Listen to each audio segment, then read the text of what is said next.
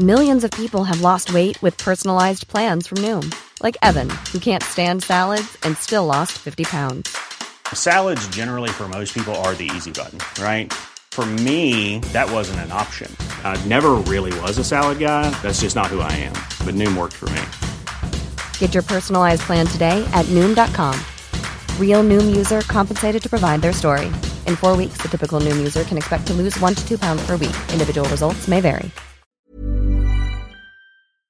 Do you know a student getting ready to go to college? Or are you looking at going back to school yourself? The Woodward Hines Education Foundation and the Get to College program help more Mississippians get to and through college to get certificates and degrees that lead to meaningful employment.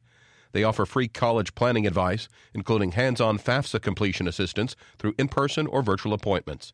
Visit gettocollege.org to learn more.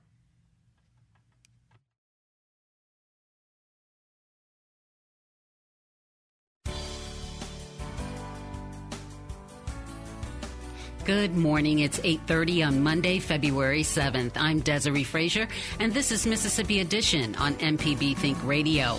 On today's show, Black History, Critical Race Theory, and Emmett Till. Then we remember women's basketball great Lusia Harris.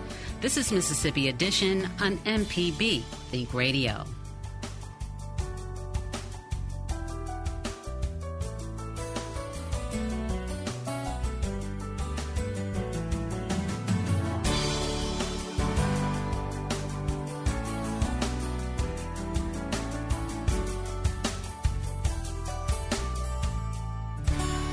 This month, we're talking about Black history in Mississippi, what it is, how we teach it, and how we learn it.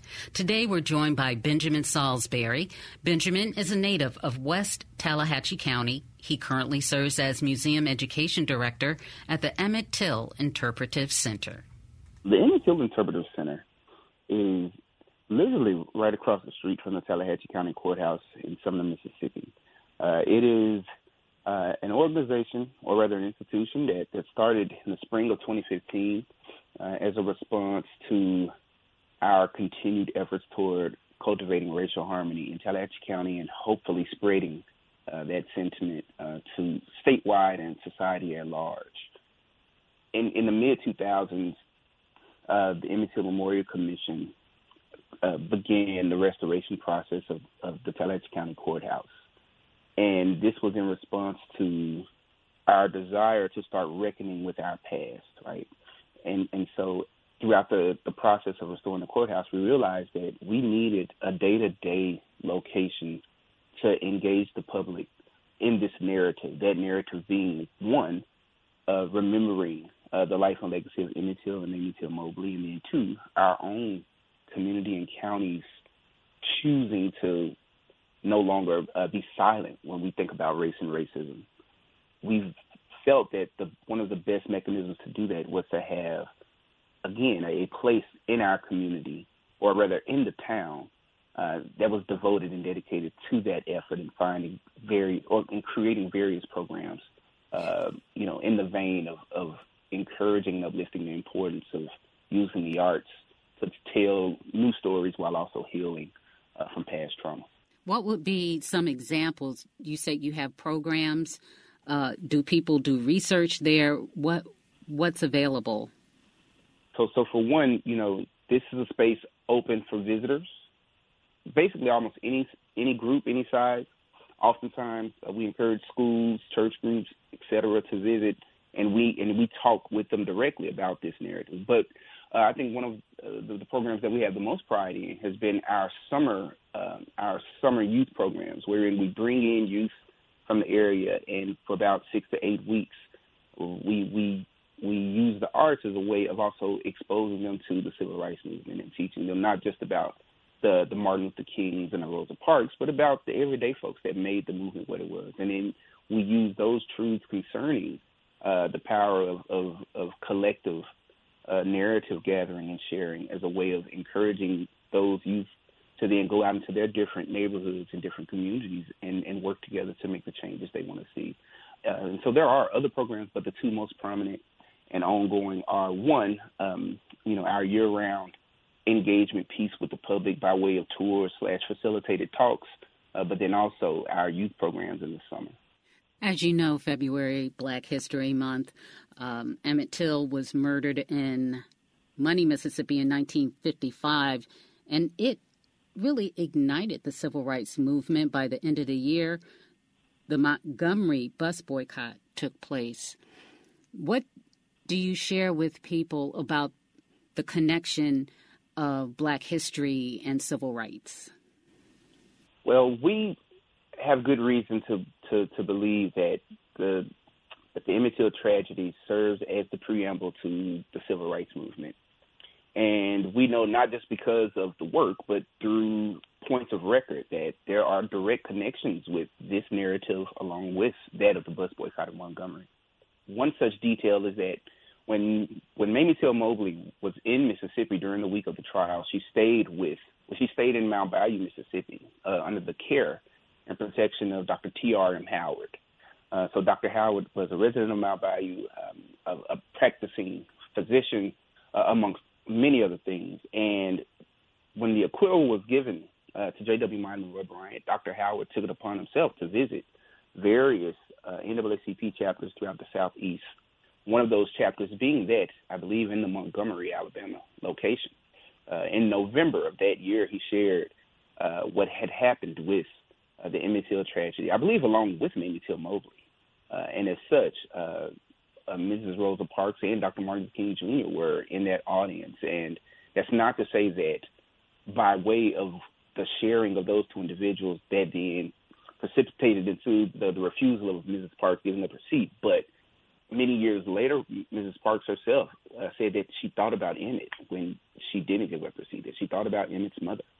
Um, and so we know that through the sharing of Rosa Parks and others that, that the Emmett Till tragedy, as unfortunate as it is, absolutely gave way to uh, some of the changes that we're now even benefiting from today. And there are two men that were charged with his murder, but as you mentioned, they were acquitted by an all white jury. How do you see black history? Do you see it as making a difference today? Black oh. History well, Month, I should say. You know, Black History Month, in a lot of ways, is a part of the American narrative, right? And I, and I think it's unfortunate that we've had to find ways to carve out time designated exclusively to the contributions of black folk from all over the African diaspora. And yet we know, you know, looking at our own nation's history and society at large, outside of the of the deliberate acts of, you know, uh, Carter G. Woodson, Dr. Woodson rather, to to to initiate what was first uh, National Negro History Week, it would later become, you know, Black History Month. Um, so it's important to to to uplift the accomplishments uh, within the within our society and within the world in the world over. When we think about a lot of the innovations and some of the the comforts that that I think we take for granted, a lot of those things have come from Black folk. And so this is not a way. I personally don't believe it's a thing to to use as a point of division or a point of, of condemnation to any group. But I think it's important to celebrate the things that, that make us who we are, and undeniably so, that has a lot of those things have come from Black folks. Um, and so, so to take time to recognize those accomplishments, to recognize the literature and and and, and the various uh, philosophies that have been shared, as well as the inventions and other things uh, from Black folk over the last, you know, hundreds of years. I, I think it's a benefit to all of us, regardless of what our complexion and, and, and creeds may be. It makes me think about critical race theory, which basically says that racism isn't individual, but it's embedded in legal systems and policies and institutions in our country. How do you see Black history being taught and included with this bill that will likely pass that says you cannot teach that anyone is superior or inferior? Well, what I'm going to share isn't just a belief. I'm going to share what I think is can be accepted regardless of where people stand on various ideologies and philosophies schools are institutions of learning, be it public, private, or whatever. It is a responsibility of these institutions to ensure that young people are positioned to think about the world that they live in, to understand why the world they live in is the way it is, and then to at least give them the tools needed uh, to you know to to make the world better, or at least to be again more informed about it. With that being said, when it comes to history and when it comes to points of record, I can't think of a, a, a more fitting place than than the classroom setting that we show these points of record when it comes to undeniable history. It is not a point of debate or even a point of division when we look at the truths concerning how and why you know slavery took place and how the connection between the narratives of the enslaved have have have continued to be an unfortunate current within within the society. And yet in spite of those things as again as points of record showing very clearly to all Mississippi students um, that we are better positioned to know these truths and work together as a result of us knowing the truth. That shouldn't be viewed as a point of division, nor should it be um, viewed or thought of as a means of teaching one group being superior, but instead it should be valued as our history because that is the reality of the matter. If and when you get to a state where schools are no longer uh, given and afforded the liberty to teach the truth, then who is truly being divisive here, and and and to what extent are we now doing this great disservice to ourselves and our young people? So this isn't a theory when we talk about Mamie Till Mobley losing her son in 1955, right? This isn't a theory when we talk about uh, the bus boycott of Montgomery. Like these are points of record without debate that are verified and and, and really shouldn't even be. Um, there's no reason to politicize history. I think we should use history as a means of learning and growing from the mistakes and or just from the points of record and then choosing going forward to not make those same mistakes. Benjamin Saulsberry with the Emmett Till Interpretive Center. Thank you so much for your time and speaking with us, sharing your thoughts about um, the center and Black History Month. Thank you. Oh, thank you for having me. Thank you for having me. Coming up, we remember women's basketball great Lusia Harris. This is Mississippi Edition on MPB Think Radio. Deep South Dining is the show all about the culture of Southern flavor, from fried chicken and collard greens to shrimp and grits and a glass of sweet tea. Subscribe now to the podcast using any podcast app or download our MPB public media app.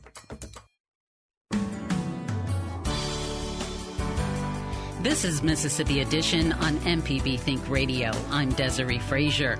Over the weekend, Mississippi said goodbye to a titan of women's basketball as friends and family gathered for the funeral of Lusia Harris. In 1975, Harris led the Lady Statesmen of Delta State University to an undefeated record and a national championship.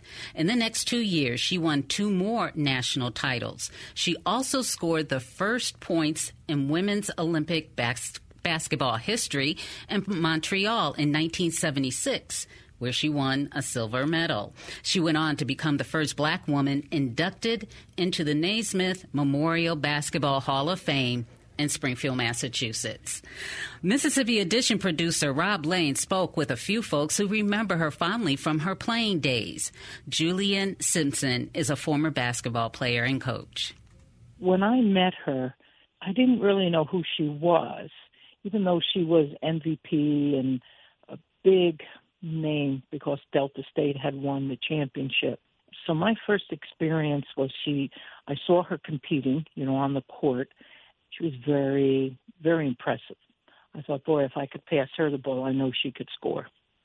I played on the um, 75 World Championship team with her that went to Colombia and the 75 Pan American Games that we won a gold medal uh, in Mexico City, and then on the Olympic team. Billy Moore was that team's head coach you know, we, the, Olympic team was obviously the first time for um, women's basketball in the Olympics was Montreal. So, in the states, we had four regional tryouts. Lucy just was she stood out. Um, you know, when you're as as skilled and as dominant as she was at, at her position, uh, it was obviously a no-brainer. And there there was a it wasn't going to stop her. As I've said before, either one of two things was going to happen. She was either going to score or she was going to score and be fouled. What we're looking for so much today in our society about great role models and on the court and off the court. Luce was one uh, long before anybody else became a role model. So, you know, on off the court, I just loved how you could just sit and talk with her forever. And I loved her laugh. Her laugh was great. Now on the court, I think that's where people kind of looked at her off the court thinking what kind of player she could be on the court, but she was completely different. She was very, very focused. She was really, to me, a superstar during her time. You know, she played her obviously was one of the most successful collegiate players that have ever played, and their their style of play was built around her, you know, coming down, getting into getting into the low post area. To me, the thing I have always most admired about her is when we got we start training for the Olympics. Uh, my belief was, and my style of play was that we were very much up tempo, and we were going to be a transition. We were going to get up and down the court, and that was so different from what she had experienced.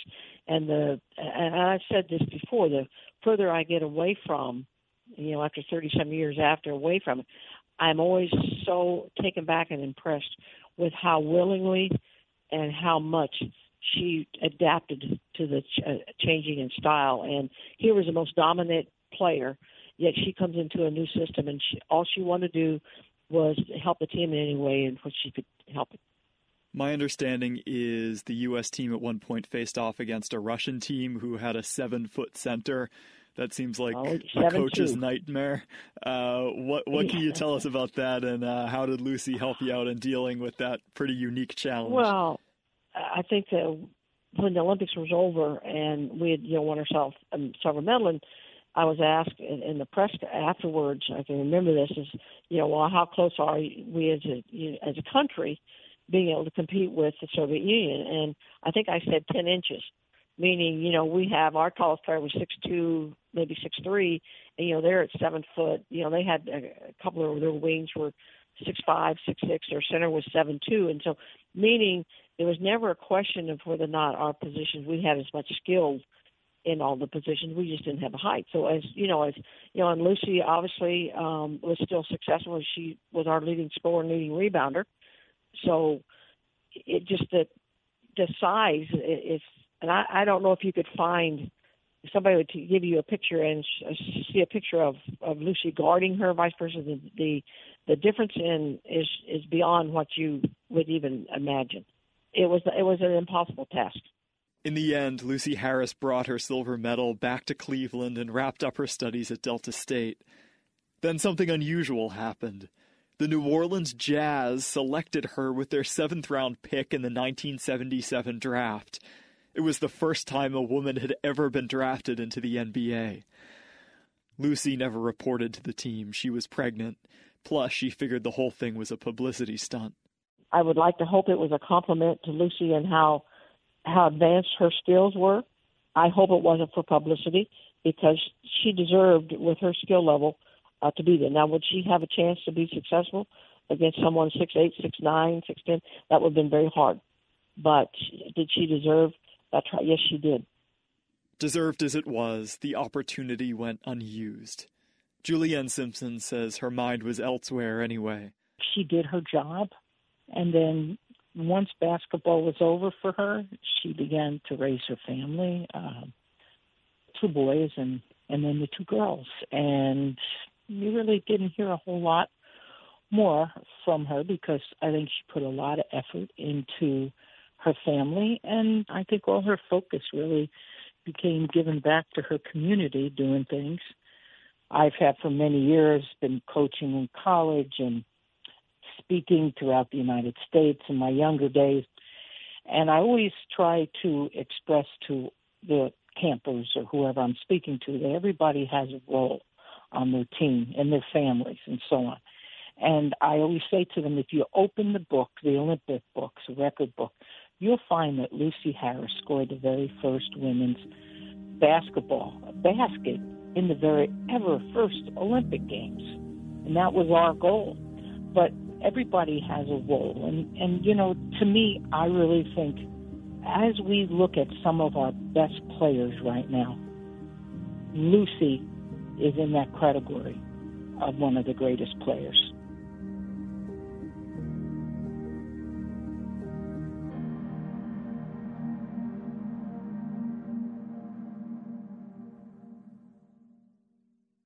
in some ways you could sort of understand the 76 Olympics to be a turning point that planted the seed in a lot of Americans and a lot of people across the world's mind, a seed of interest in women's basketball that eventually, decades later, led to the formation of the WNBA and uh, the rise in the popularity of women's college basketball, et cetera, et cetera. I don't think there's any question. And I think, uh, in fact, some of the players said, and I don't necessarily remember this, but they do, that that I told them before the uh, game with Czechoslovakia, which if we won, we win a silver medal. That that the magnitude of this was could have a tremendous impact on what's going to happen in women's basketball for the next 20, 25 years, and it did. That obviously, it 20 years later, uh, we have uh, the '96 team in Atlanta, which then was became the springboard for the uh, WNBA and became a springboard now since '96. You know, the United States in basketball has won every gold medal since. And therein, I mean, you could therefore make the argument that even though Lucy Harris never played a minute in the WNBA, that she was an incredibly important formational character in the development of the women's game in the U.S. Absolutely, no question.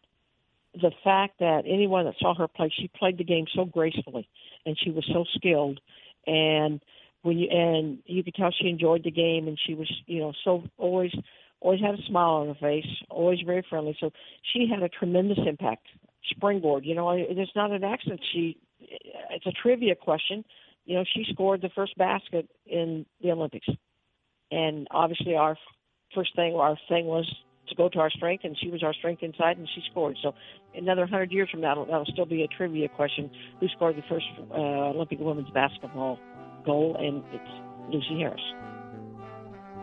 Lusia Harris died January 18th, 2022, in Greenwood, Mississippi. She was 66.